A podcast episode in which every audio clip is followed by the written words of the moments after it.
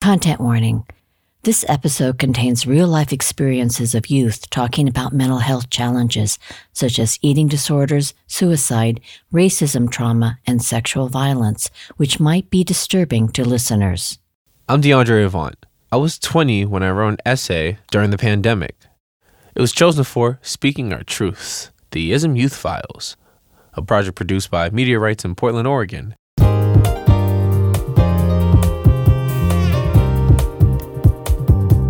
The ISM Youth Files marks a time when many youth face mental health challenges. Media Rites asked BIPOC youth and youth with disabilities to write about their experiences when life as we knew it stopped and evolved. In the past three years, many youth were experiencing loss and difficulty navigating a new reality. First, you're growing up, and then this happened. It tore apart what we thought life would be. Media Rites received many personal stories, poetry, and short graphic novels. 20 young people around the country and one from India were chosen for the book, Speaking Our Truths. I am DeAndre Avant, 22 now, living in Boston, Massachusetts, and I am one of the writers for the ISM Youth Files project. In April of 2020, for two weeks I was in lockdown on my floor of the building where I lived. I had just started to live in a shelter for a youth program called Bridge Over Troubled Waters, and we couldn't leave because the staff caught COVID and we all had to stay within the building. If we left, we couldn't come back for two weeks. So I did a lot of talking on the phone, and I did a lot of praying, and I did a lot of hoping as I quarantined in this building because other people around me are getting this new disease. I had a bad year, losing a job, and not having money, and praying for a miracle. My prayers were answered when I got into this program. Then COVID hit. But looking back on it now, I feel like now COVID has kind of given everyone a second chance at life and a second chance of building a better society.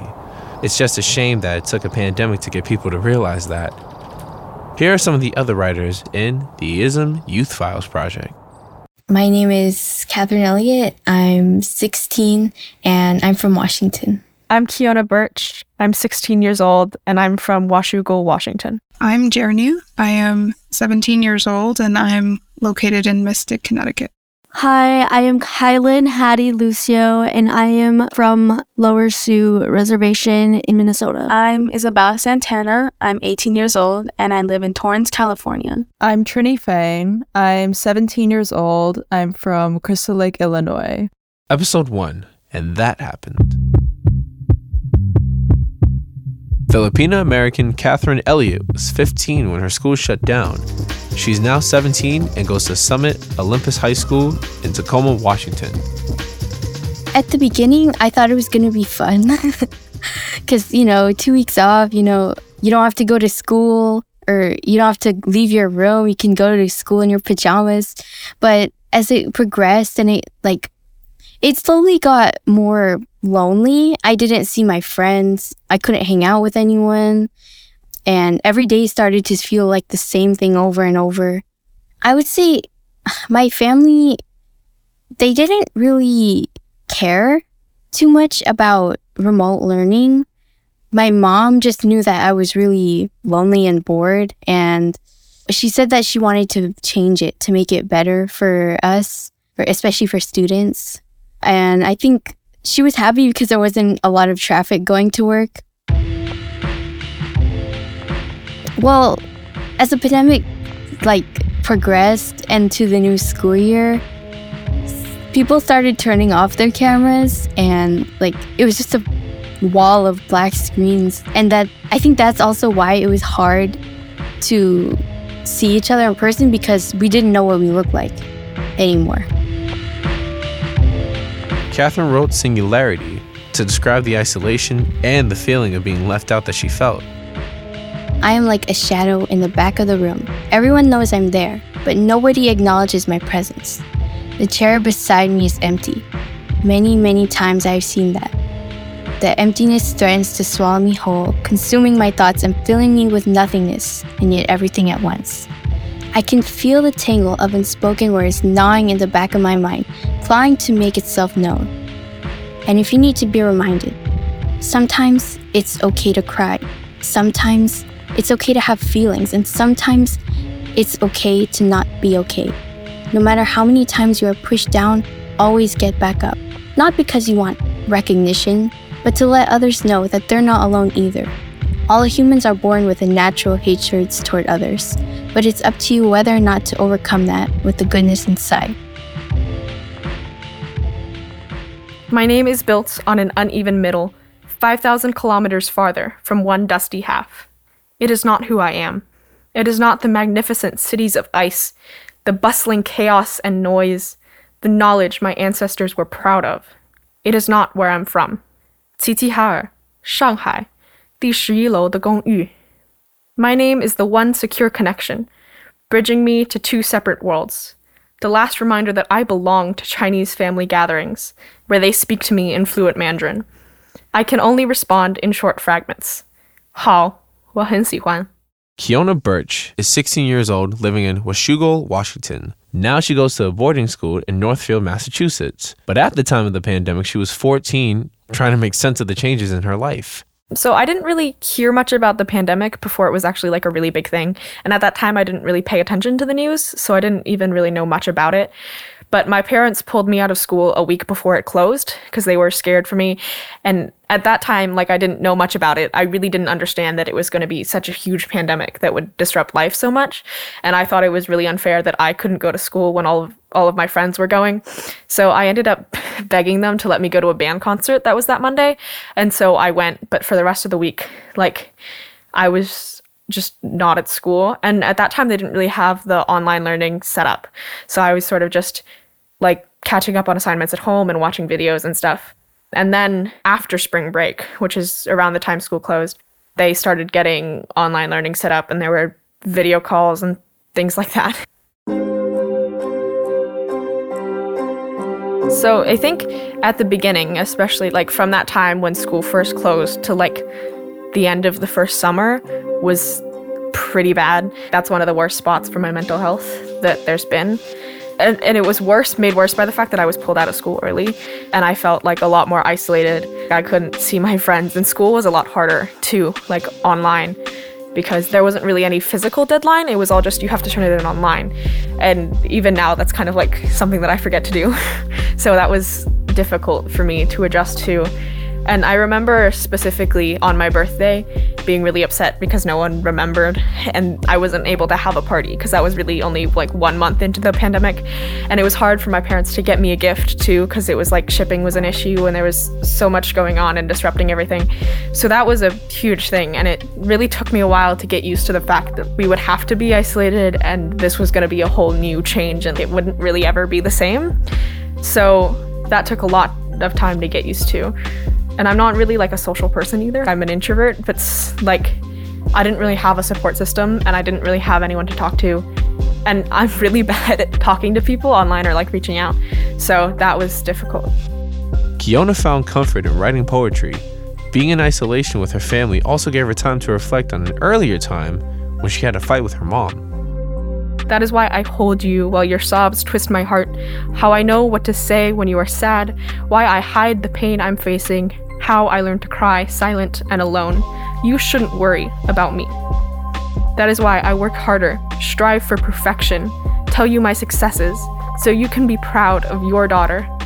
So you can know I am everything I am because of you. Kaitlyn O'Neill is a 16 year old biracial Vietnamese American who lives in Tigard, Oregon. She goes to Oregon Episcopal School. At the time, she was used to performing in school events and recitals. So for me, the pandemic started in eighth grade, so my last year of middle school. So definitely trying to balance surviving the pandemic and academics was quite challenging. A lot of the extracurriculars I did, like piano and dance and singing, all got pretty cut because the performing arts definitely took a toll because of no in-person audiences, no live performances. So it was definitely a struggle, but I was able to find my own ways of adapting, whether that was Zoom classes or taking some time on my own to work on my art. For me, I was definitely on the more cautious side with COVID, so I definitely experienced anxiety around, you know, being safe. My grandmother lives at home with me, so making sure, you know, I, I do my part to not bring it back home to the family. So even if that meant I can't, you know, hang out with a bunch of friends after school just to limit my exposure to it was something that I had to I had to take on as one of my responsibilities. I think while I was reflecting on the, the pandemic, really how many things I had actually taken for granted and how because of the sudden hit that COVID was, how they all kind of sprung out at once.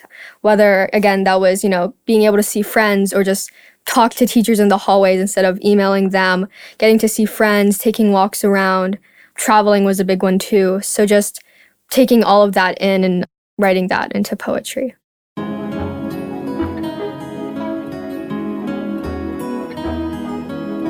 Taken for granted.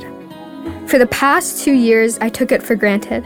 I'll admit, I took it for granted, it being the friendly greetings in the hall, it being the smiles on faces too familiar to forget, it being the hustle and bustle of crowded streets under sunlit clouds, it being the delicate touch and physical energy of others, it being the group photos with messy hair and imperfect smiles, the sense of security in our communities bonded by steel made cables, and finding comfort in the presence of people who make up the mechanics of our memories.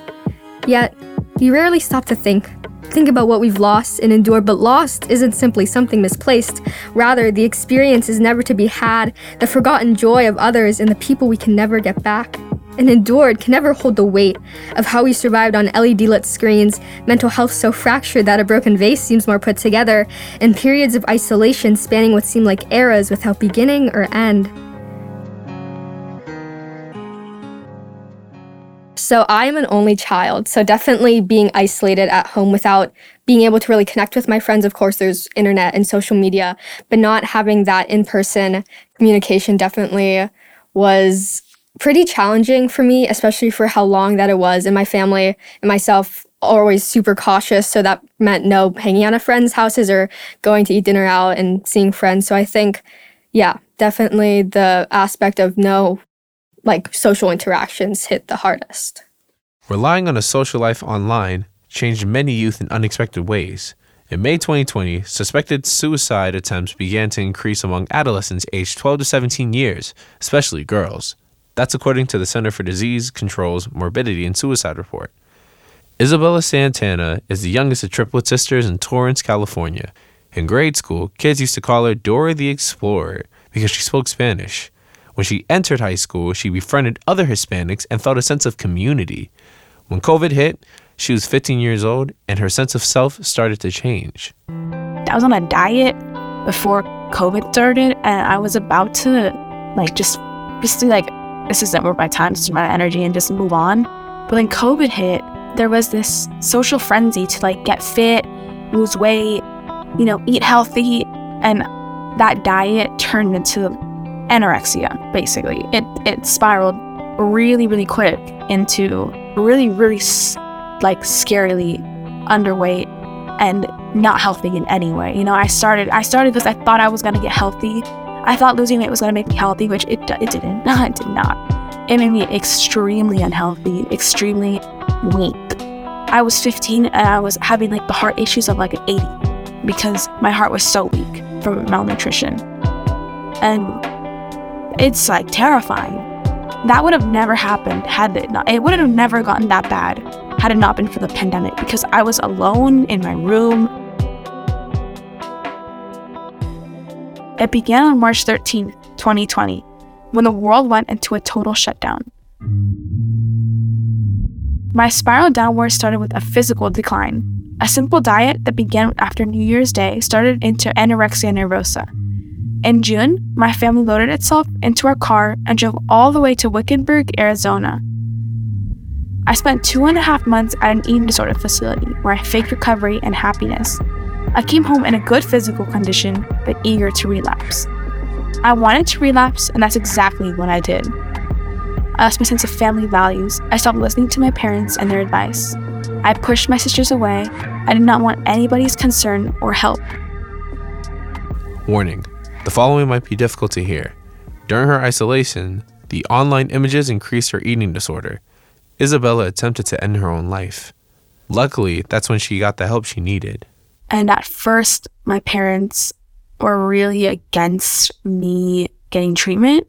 They didn't think it was necessary. They thought like they could do it, like we could do it as a family together ourselves and work through it. But they soon learned that that wasn't the case. And once they learned that that was the case, they went all in and they just did as much research as they could. They fought a bunch of insurance, not fought, but you know, appealed insurance many, many times to get the proper coverage that they needed for my treatment. They worked really hard so that they could pay for it. They worked really, really hard to be for me to be able to stay in treatment, and I'm eternally grateful for that. We'll be hearing more from Isabella Santana about her journey to wellness in more episodes of the ISM Youth Files. All of our writers are featured in the book Speaking Our Truths, available on all platforms where books are sold. It's also on the Media Rites website, where you can also download a free mental health toolkit. Just go to mediarites.org. When we come back, youth worry about their family members.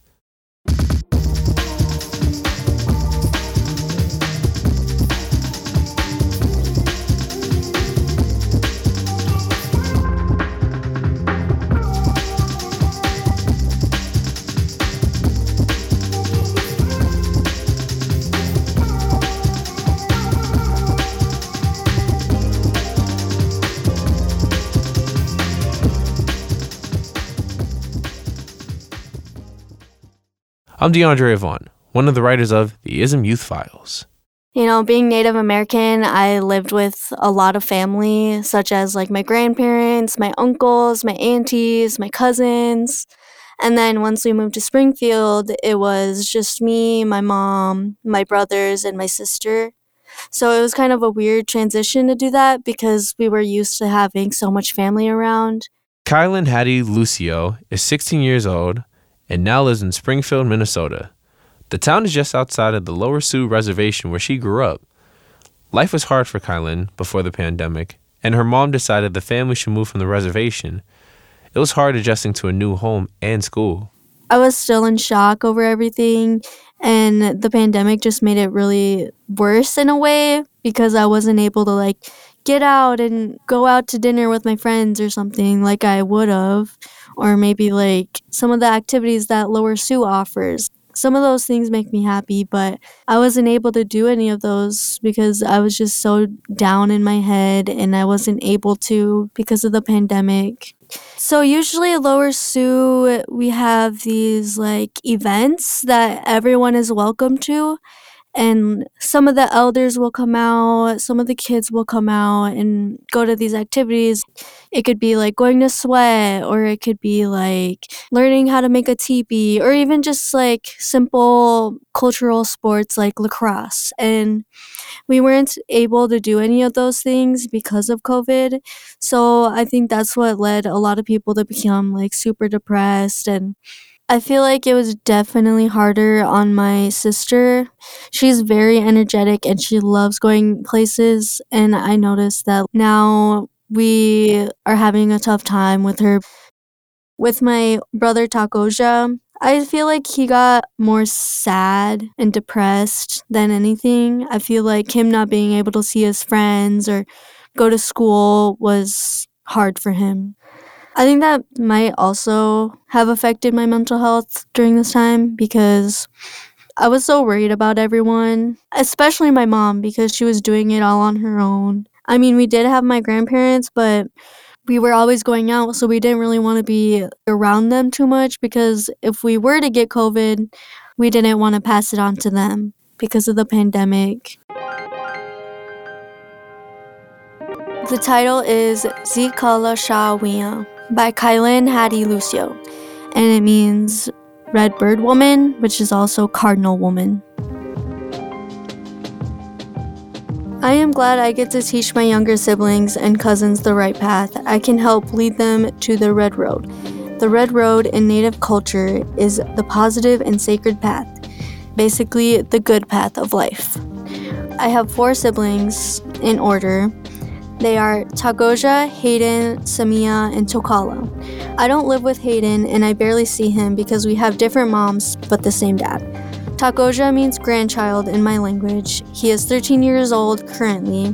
Samia is just a name my mom loved because it's kind of like her name, Sammy.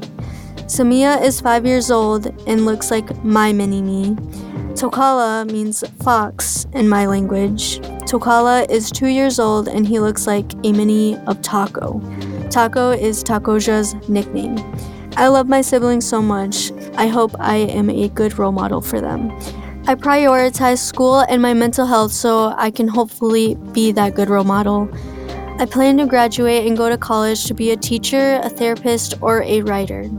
I would love to teach young children art. I would also love to be a therapist to help people with their mental health. My childhood was good, but there were a couple bumpy roads. KyLynn's bumpy road be featured in upcoming episodes of the ISM Youth Files. All right. So, yeah, my piece is called COVID. We went through that.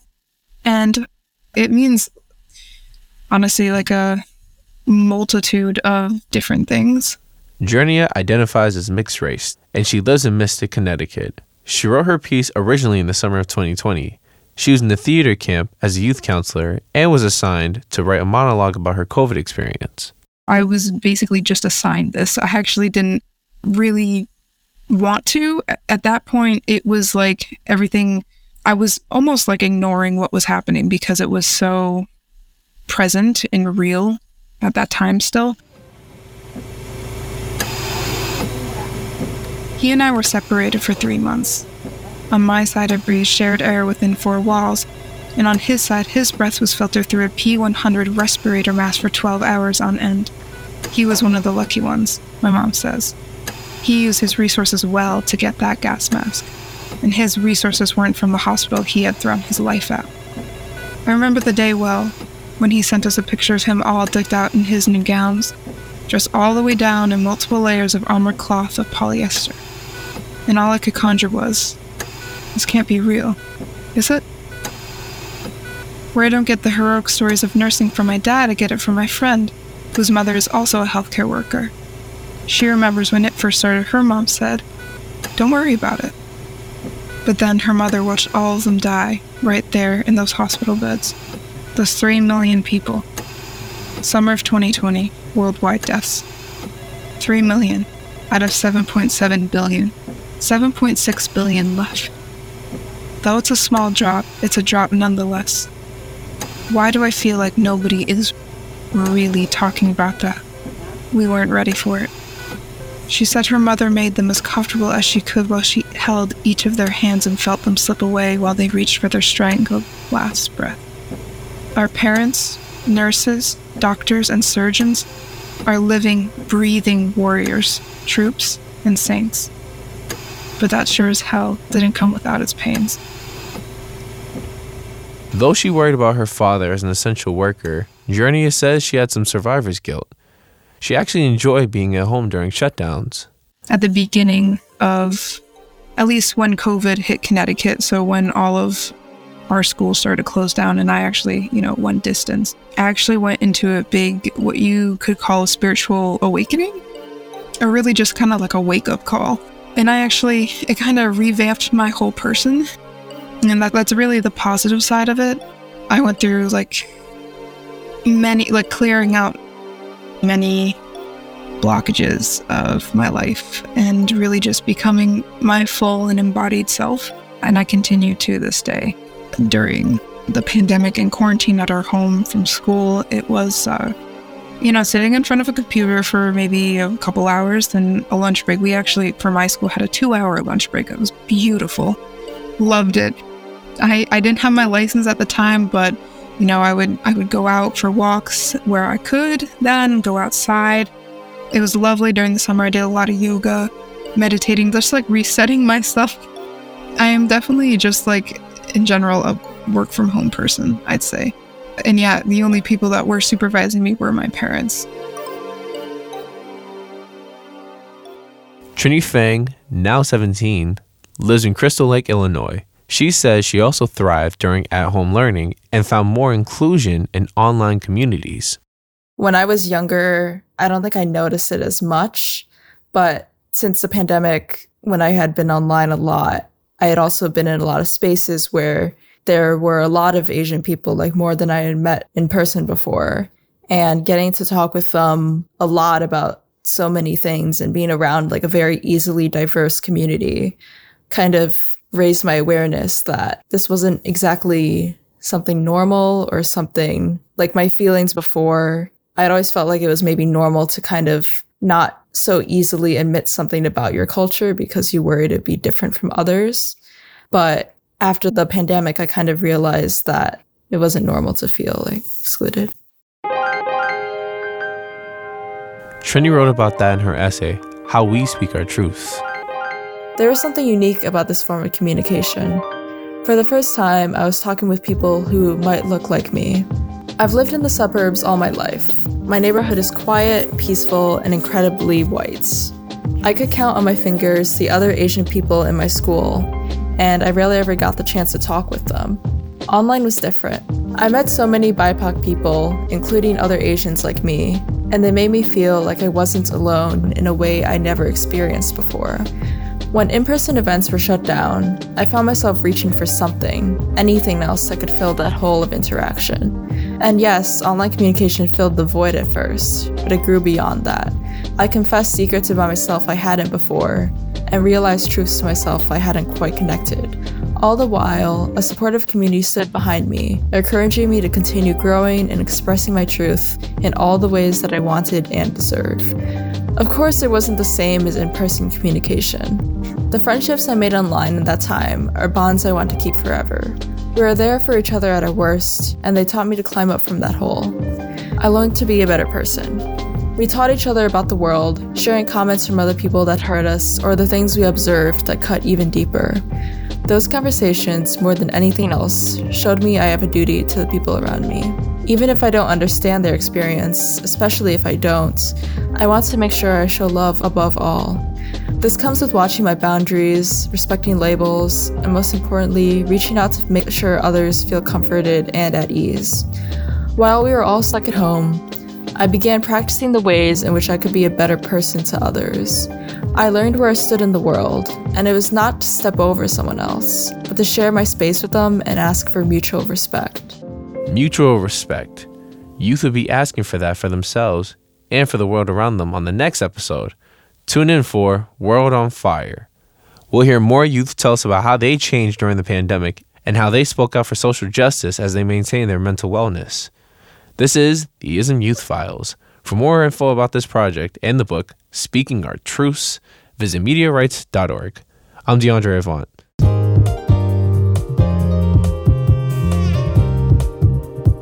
The ISM Youth Files project received support from Ronnie Lacroute, the Regional Arts and Culture Council, the James F. and Marion L. Miller Foundation, the Oregon Arts Commission, the Collins Foundation, Oregon Humanities, Oregon Community Foundation, Western States Arts Federation, the City of Portland Arts Healing Grant, and individual donors.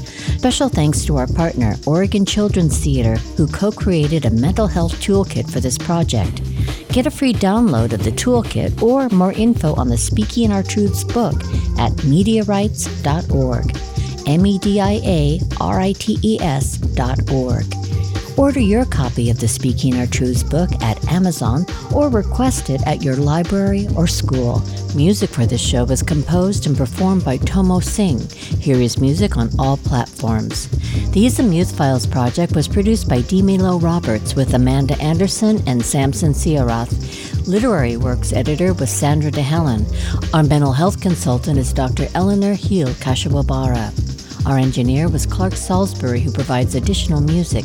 This is a Rights production.